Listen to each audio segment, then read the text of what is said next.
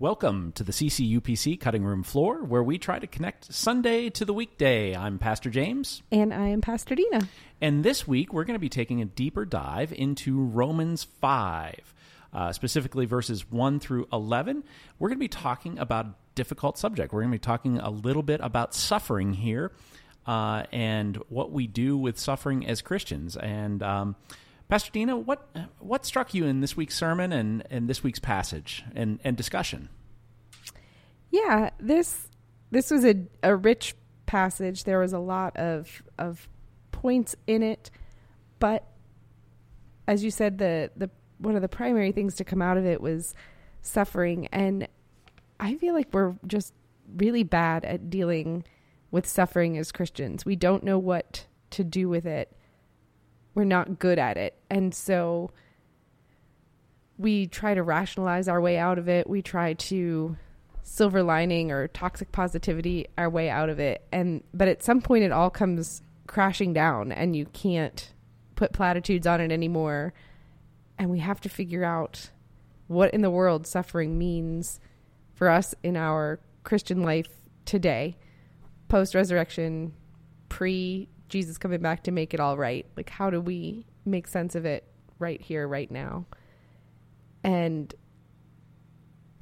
one question I wrote down after the sermon on Sunday is, how do we anchor when we're in the midst of suffering or we're walking through suffering with other people? How do we anchor our identity in Christ and not in being the one who fixes, because that can feel really good to be the one that makes it better or provides or takes care of all the things. I know I tend to fall into that. Like, oh, you're upset? I will do what I can to help. I will make food. I will make plans. I'll do whatever. Bit of a Martha. Yeah. I've heard that before.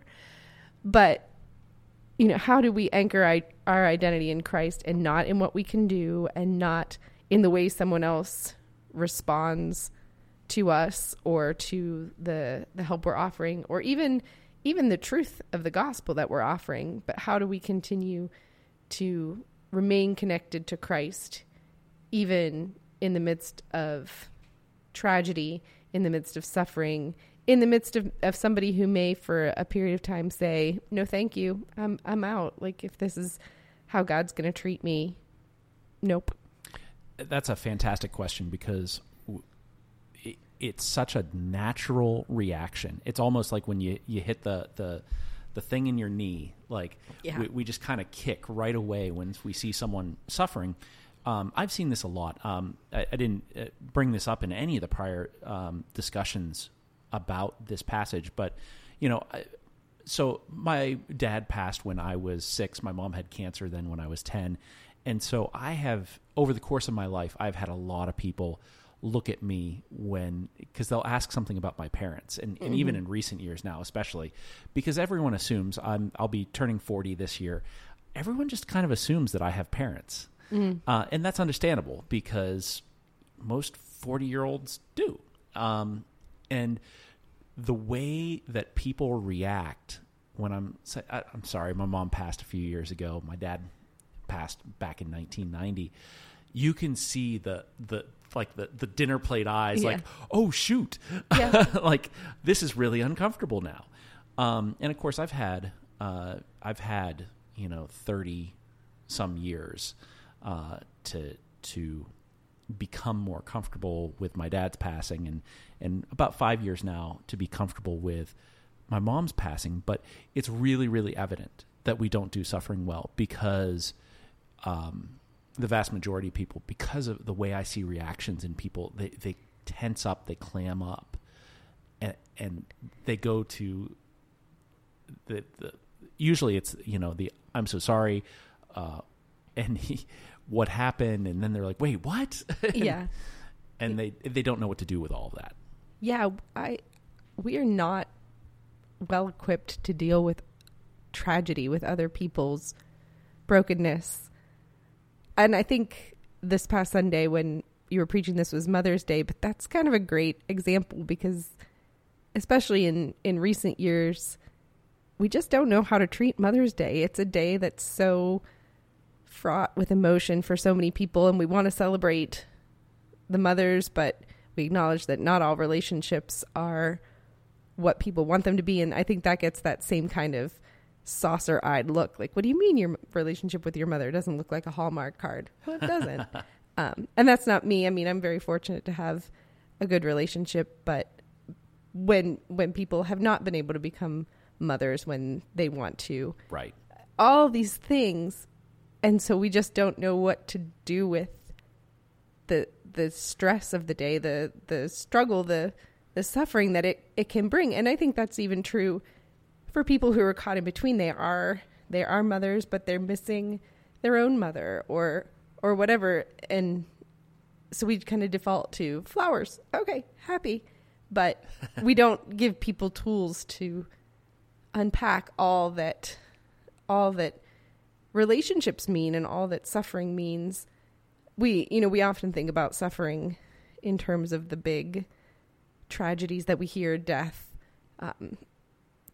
tragic illness, that kind of thing. But suffering comes in so many forms. Yes. And we just don't know what to do with it. Yeah.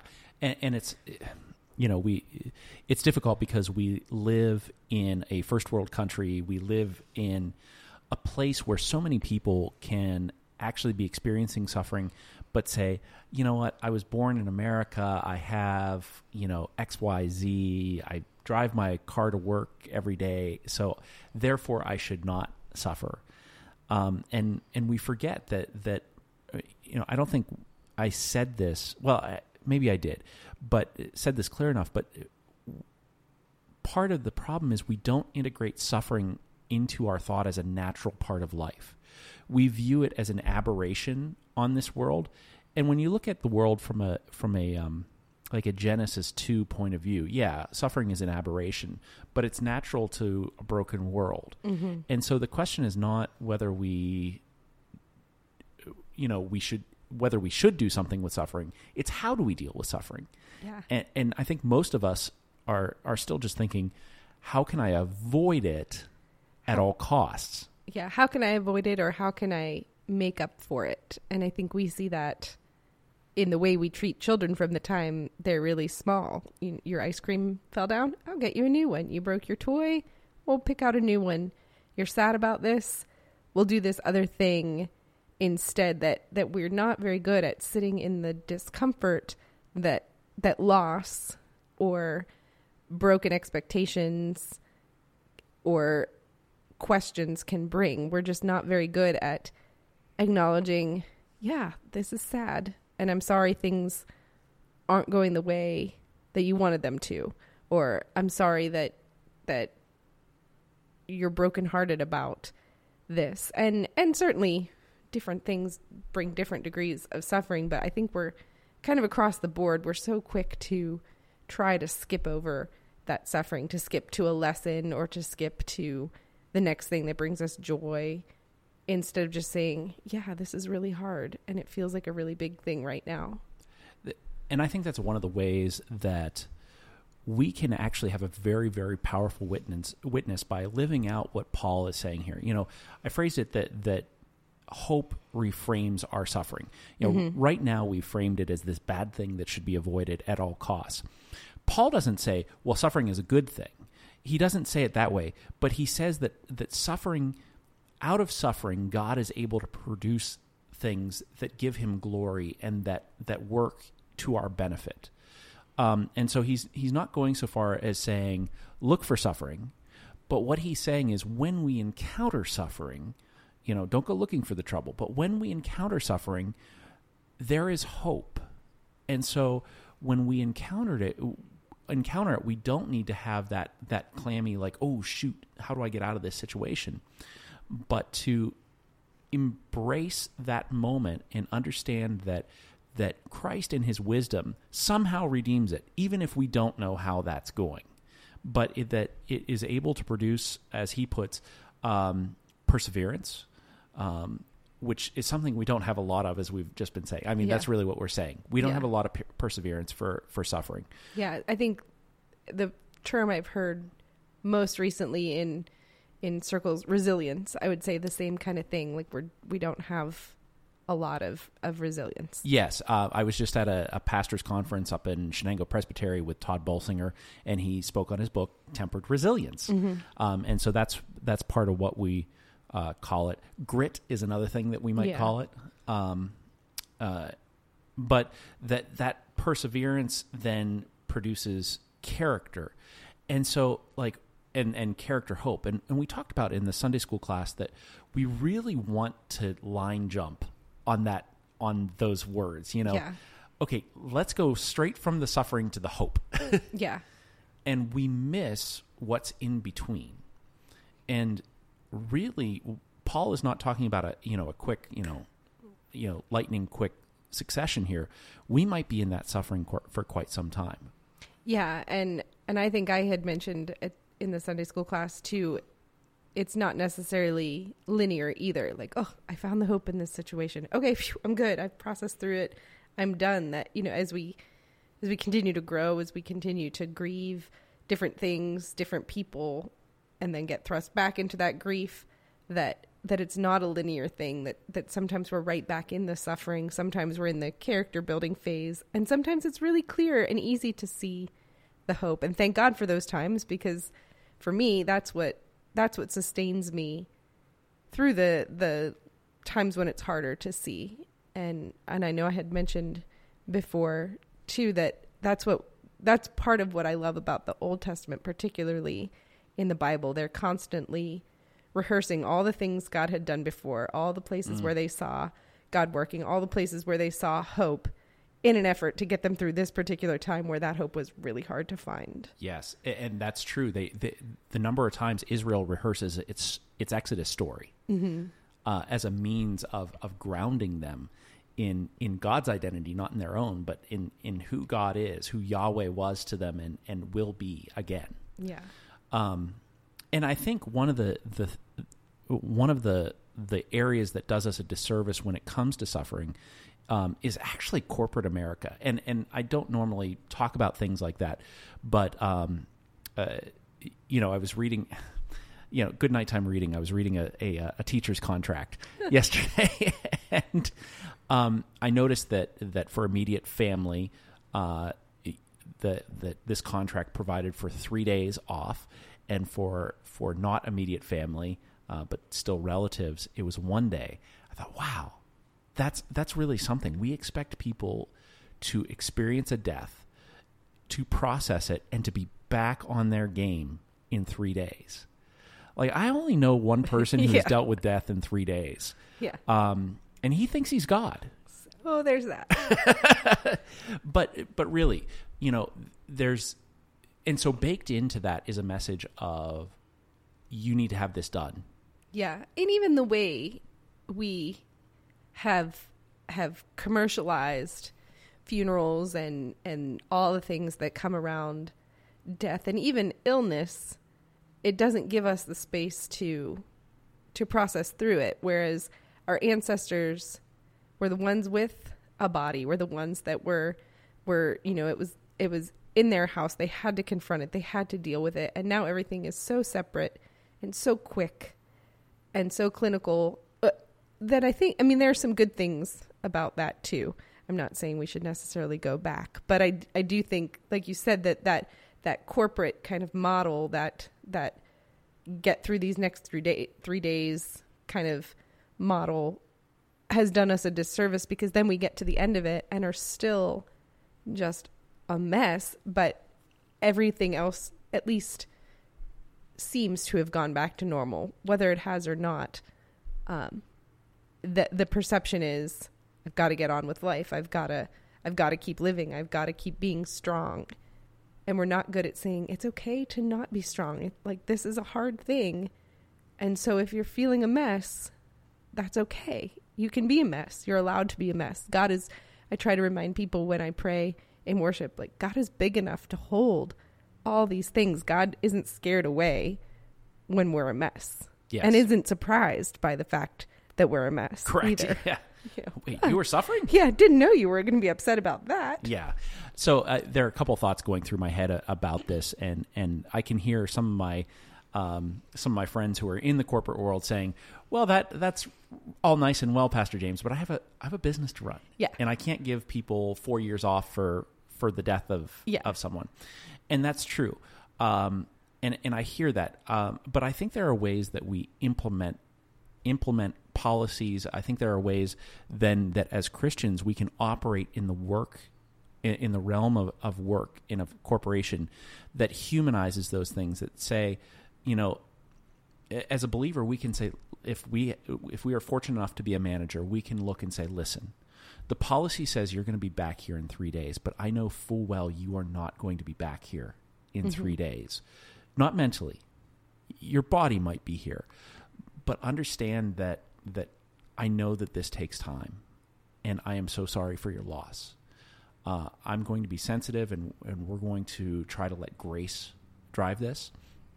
And because in the long run, I mean, do we really want to beat people down, have them push their feelings down, or relegate it to, when you walk in the door, everything's okay? That's not who we are as people. We're an integrated whole, soul, mind, body.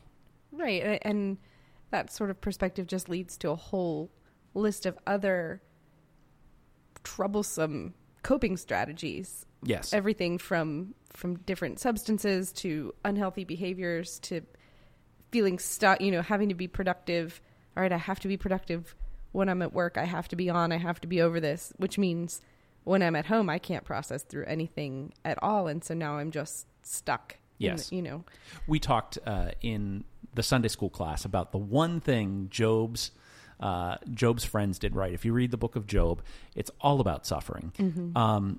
And the one thing that they did right, and I think this is the other thing that we can take out of that really well, is the fact that when suffering comes to people, we might not have the ability to be a manager, but if we are in relationship at the baseline with people, then we are able to be present with them and sit in that suffering with them. Now, that requires us to try to not fix it. Yeah, which is a hard thing to do, because one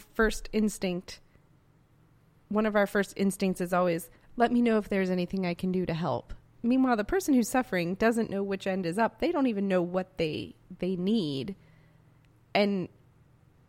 But we want to do something to fix it. And I'm not saying to not look for ways to serve, that, sometimes there's blessing in showing up with a meal or a gift card, or, hey, I mowed your grass. Maybe you didn't need me to do it. Maybe it didn't even cross your mind, but it's one less thing, cross it off your list for a few days. So I think, as with so many things, there is a tension of serving and being the hands and feet of Christ, but realizing that our serving isn't enough, that we have to sit with people and be willing to be uncomfortable, because their suffering makes us uncomfortable.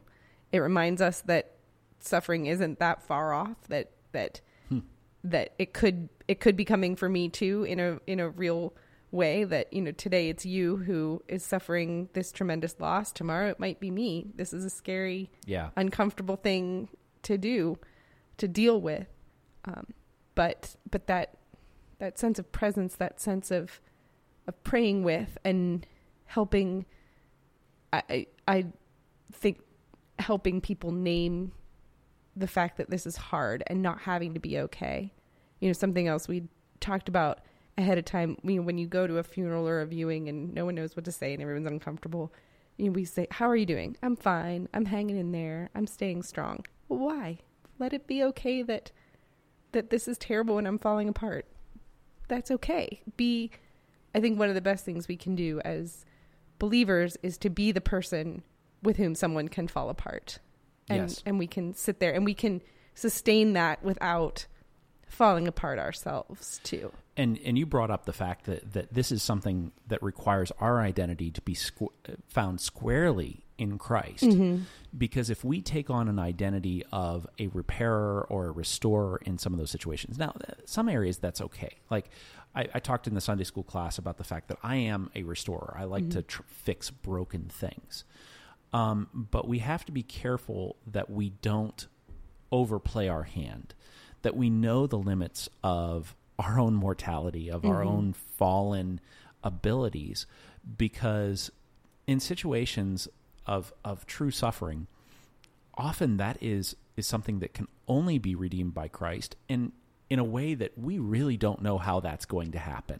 Yeah, and may never understand on this side of heaven how that's going to happen. Some things just are never going to make sense. Why young children get terminal illnesses, why terrible accidents happen, why, you know, if the car had just been coming 2 seconds earlier or 2 seconds later, it would have changed the entire picture. Like, some of those things we just can't make sense of because they're just tragic, a result of the fact that we live in a world where things are broken. As you said, you know, we're not Genesis 2, we're Genesis 3, and we're still living the results of that, even if it's not, it definitely is not a one-to-one kind of thing. It's not as if, well, I sinned, and so this suffering is because of my sin, but suffering in general is because we live in a world in general where brokenness carries the day. Yes. And so what you're pointing out is the fact that when it comes to suffering, the symptom isn't the disease. Sinfulness is the disease. Sins and suffering are symptoms of that. And so, you know, there's instances actually where Jesus, of course, gets questioned about that too.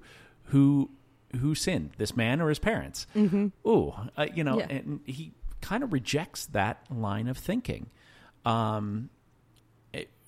Sin, you know, there's, like you said, there's not a one-to-one correlation, and even in Job's friends tried to say, you know, I don't know anyone righteous who suffers, so you must have done something, so fess up.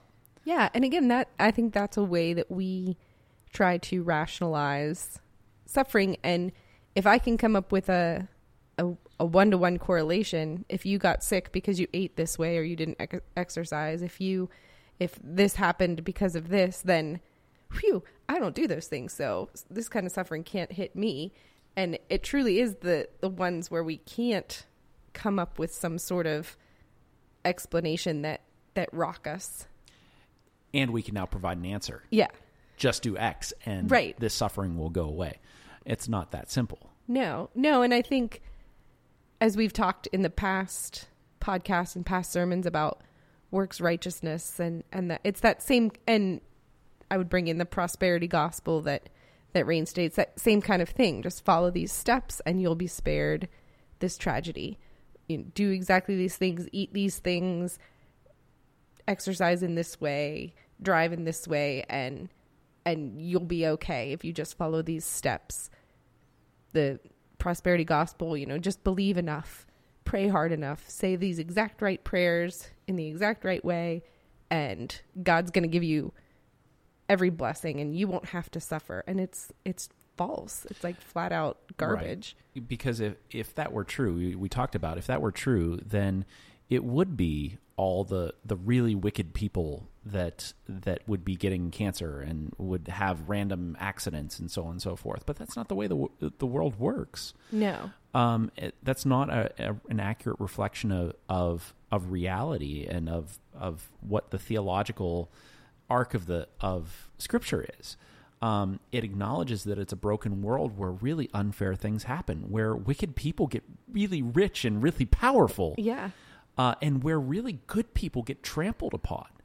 And so our job is to be the light of Christ in those situations.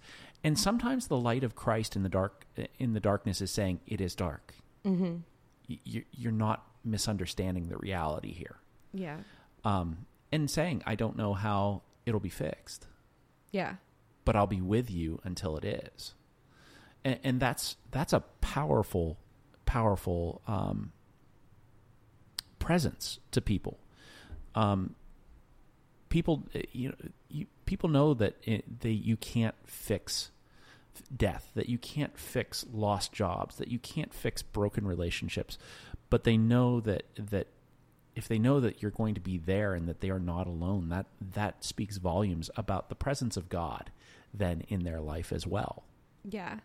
Yeah. And I think that's true for the big ways we suffer with grief and death and loss and illness, but also in the little day-to-day ways that we suffer and we struggle in parenting, in working, in leading a church, in leading, in being friends. Just to hear those words, like, yeah, this is hard.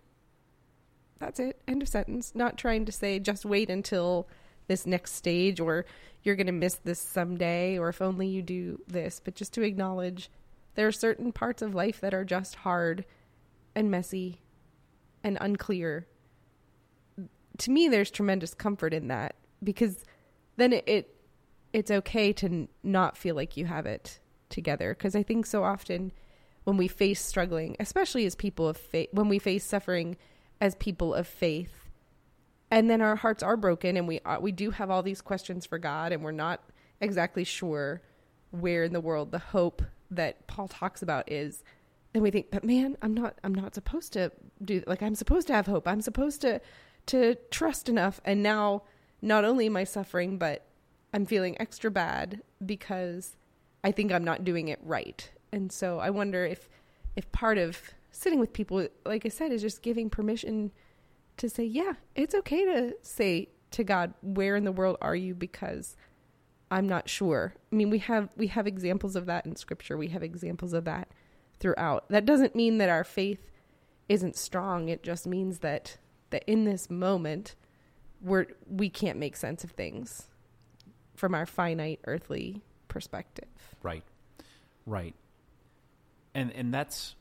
one of the things that you said there struck me, in that it's like we're trying to find affirmation from God in something in ourselves.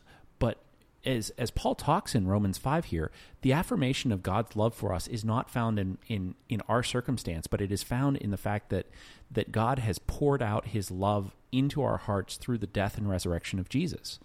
And he points that out in the 6-8 section, where he talks about, you know, you see at just the right time, when we were still powerless, Christ died for the ungodly. One of the little things that I didn't go into in the sermon was this dying for the virtuous versus dying for the impious, or the not virtuous. And so what Paul is saying is there is the fact that Jesus didn't come when we were at our best. You know, we didn't get all of our stuff together, and Jesus was like, oh, I can come now. Yeah. Like, you hit the requisite amount, you hit 70%, you're at a passing grade or whatnot.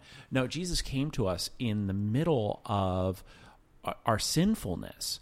And so it's, you know, this is, in my notes, the thing that I compared it to was like, you know, okay, some people will die for a great leader, or they will die for a commander who has been good with them, but this isn't that.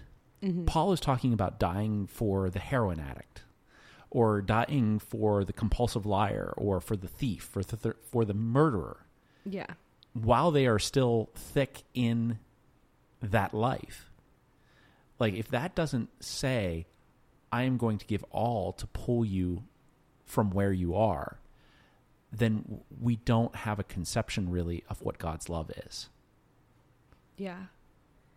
I know I had written down, you had said something to the effect of, the sign of God's love isn't what's happening right now. And you kind of used that to say, like, suffering in this life isn't a reflection of God's love and care for us right now. Like, the proof of God's amazing love is this, that while we were still sinners 2,000 years ago, Christ died for us. That the sign of God's love happened 2,000 years ago. And so it's not as though an absence of suffering means that we're extra blessed by God, or that's God's approval in our lives. And the sign of and the presence of suffering doesn't mean that we don't have God's approval, that we don't have God's love. Like, we already got that.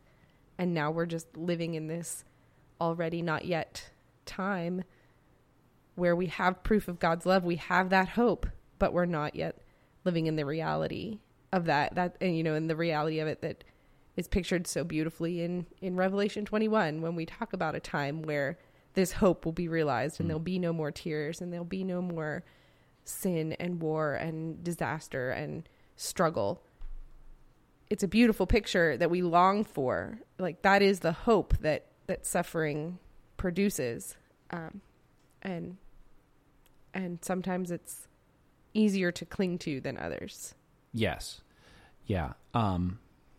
Boy, there was a thought that came. Oh, I know what the thought was. Some of my Sunday foibles of my brain are carrying over into Tuesday. We're Presbyterian pastors, have done a number of funerals. And one of the most difficult things that I've watched is someone trying to do the eulogy of someone they didn't like. Yeah. I have seen that. Have you seen those moments? Yeah. Yeah. Or where there's less virtuous characteristics that existed in a person's life. And you're kind of like, I don't know what to do with this. Exactly. And so in my mind, there's a comparison there. Like, if we struggle to even talk about someone who was bad, what the scripture is saying is Jesus didn't just give us a good eulogy. He gave himself so that we could be made righteous.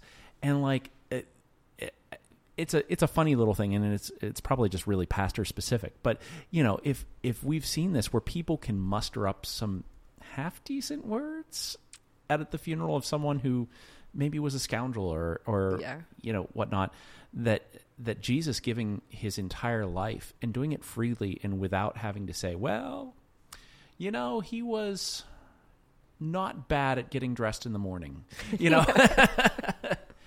He really made sure his hair was combed every day, something like that.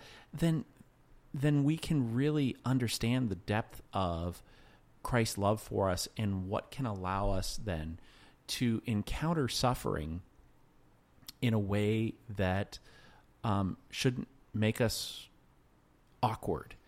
It will still make us feel bad, but we know that we can rest in the fact that we had no clue how Jesus was going to save us, but he did it.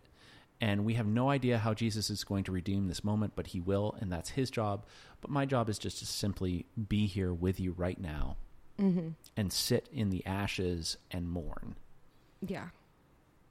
And that's holy work. It's hard work. Yes. It's holy and good and I think a challenge, especially to those of us who are doers, who would much rather make a meal or pick up the pieces and try to keep things moving forward. I think it's a caution to say, slow down.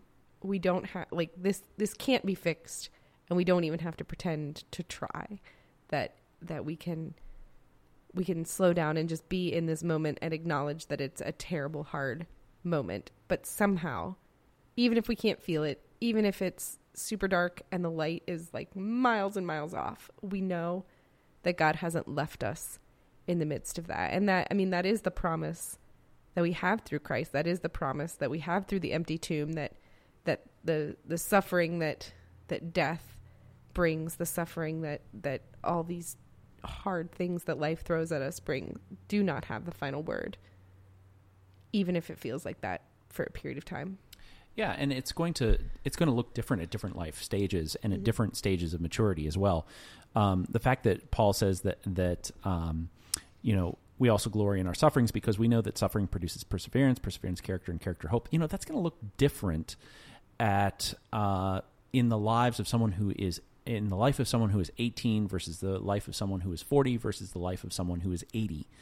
The things that register in our lives as suffering are going to be different. And so we want to be sensitive to those things, because while, those of us who are 40 may have gone past, some of the things that are 18, we shouldn't discredit the impact in someone's life, even if we know that in 20 years, it might seem trivial. Yeah. Yeah. Of course there'll be other girlfriends or boyfriends, there'll be other jobs, there'll be other teams, there'll be other friends, but right now in the life of a middle schooler, if they're the one friend that didn't make the team really stinks. And it's okay to acknowledge that like certainly as adults, we have a wider perspective, but we're not doing any favors to say, suck it up because, because 10 years from now, this won't matter as much. But right now it matters. Right now it matters when you're the one girl that didn't get asked to prom. Right now it matters that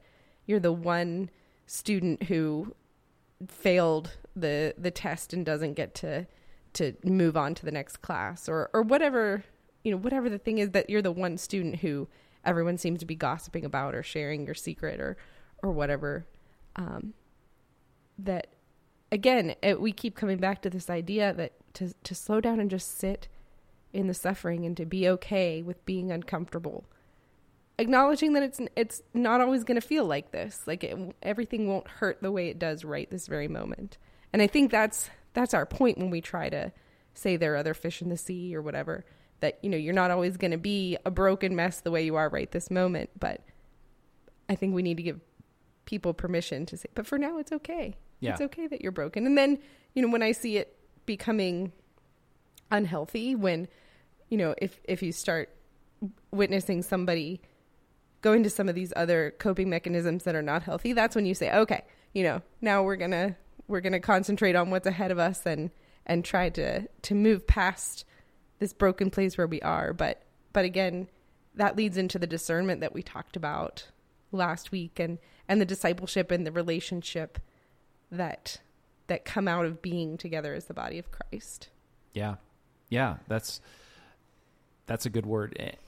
We want to be discerning mm-hmm. about those situations, because we can inflict more harm in those situations.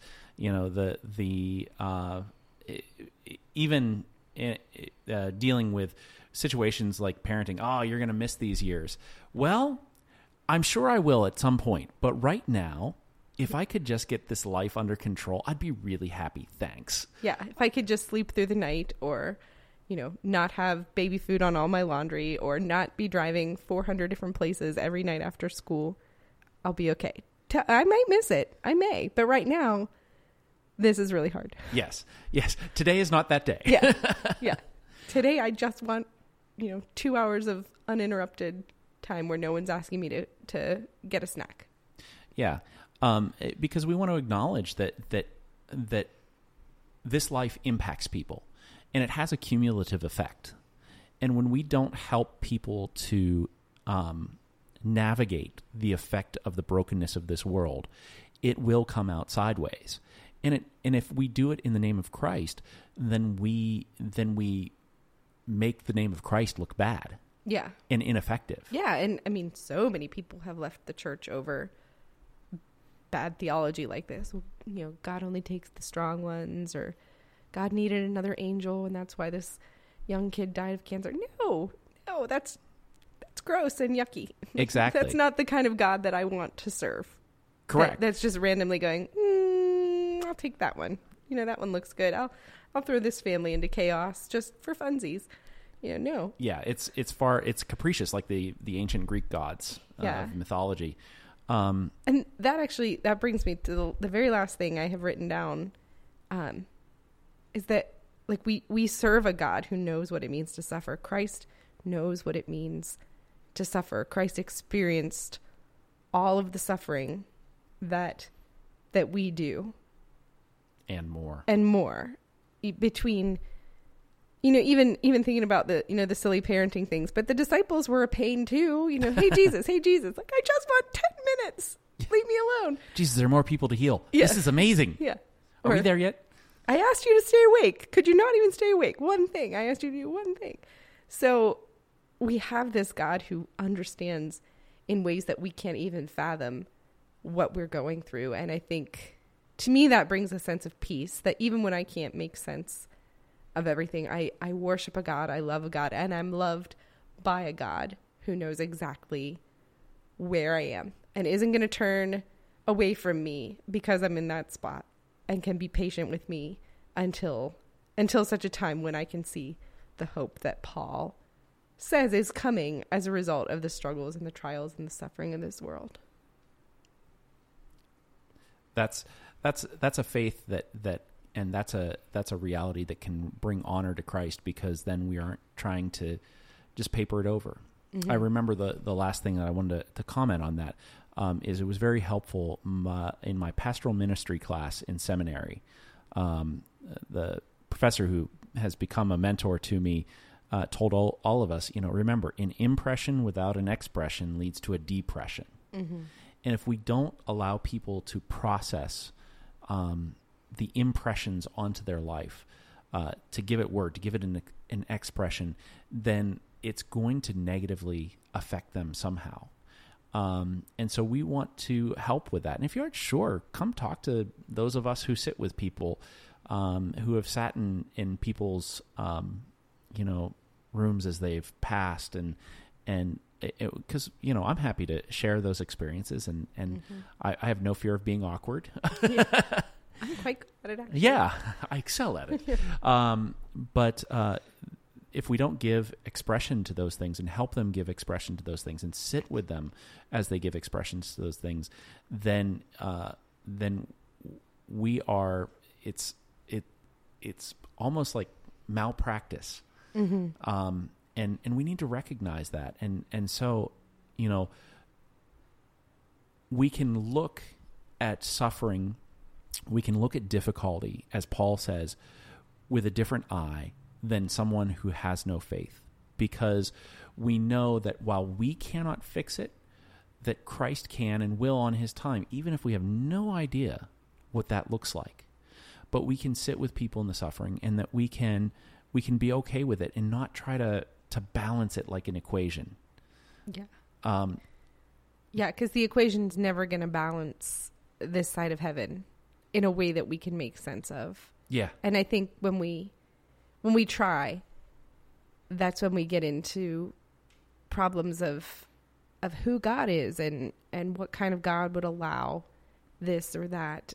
And so I think if we can take a step back and trust that God's heart breaks with ours in suffering, that God understands suffering right along with us, and that somehow God will redeem the suffering, then we can kind of separate what God let happen or made happen, or however you want to phrase that, from where we are. Yeah. Yeah. And it's in that way that then we allow people to mature. Mm-hmm. If we never deal with the suffering, if we never confront it, we never mature.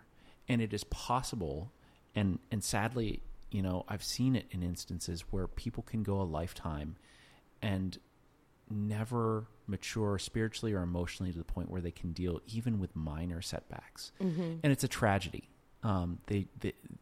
People tend to be miserable then. Yeah. And that's not what we're called to in this life. No. And I think of other places where, the joy of the Lord is our strength. Like that hope, that joy is what carries us through the difficult times. Not that we have to be happy that they happened or joyful in the midst of them, but that deep-seated, that hope and joy that comes from maturity is what is going to make the difference between me curling up and never moving past this terrible thing, or living in a life of witness to what God can do, even with the suffering, and the way that God can carry us, even when the worst happens. And that could be a whole other podcast episode where we talked about the difference between joy and happiness. Yeah. Yeah. Because they are totally different things. But anything else on your list for this week that we didn't? No, I think we covered enough heavy, hard things for today. Yeah, I felt kind of badly about dropping suffering on people on Mother's Day. And I would have felt bad about dropping suffering on them at any point, but we've got to deal with that, and we've got to confront it, and the Scripture addresses it. And I'm really glad this text was in the narrative lectionary for this week, and so hopefully we can as a result grow more into Christ-likeness. Yeah, and hopefully if you are one of the people that struggles with Mother's Day for whatever reason, it brought you comfort to know you don't. It's okay to suffer even on this day that is supposed to be happy. Yeah. Well, I think we've come to our time, so if you have found this episode helpful, would you please leave a rating and review and share it with others so that they can discover the hope of Christ and hopefully some depth of insight into Scriptures so they can help we can help other people, you know, understand that the fullness of life that comes in Christ. Also, click the subscribe button wherever you get your podcast. That way, anytime a new episode drops, because we haven't been as consistent, and summer is coming, and that will be a model of inconsistency, that whenever new podcast episodes are dropped, that you can get those automatically. We really appreciate it. Until next time, we really hope you hope that this helps you connect Sunday to the weekday. I'm Pastor James. And I'm Pastor Dina. Have a great day.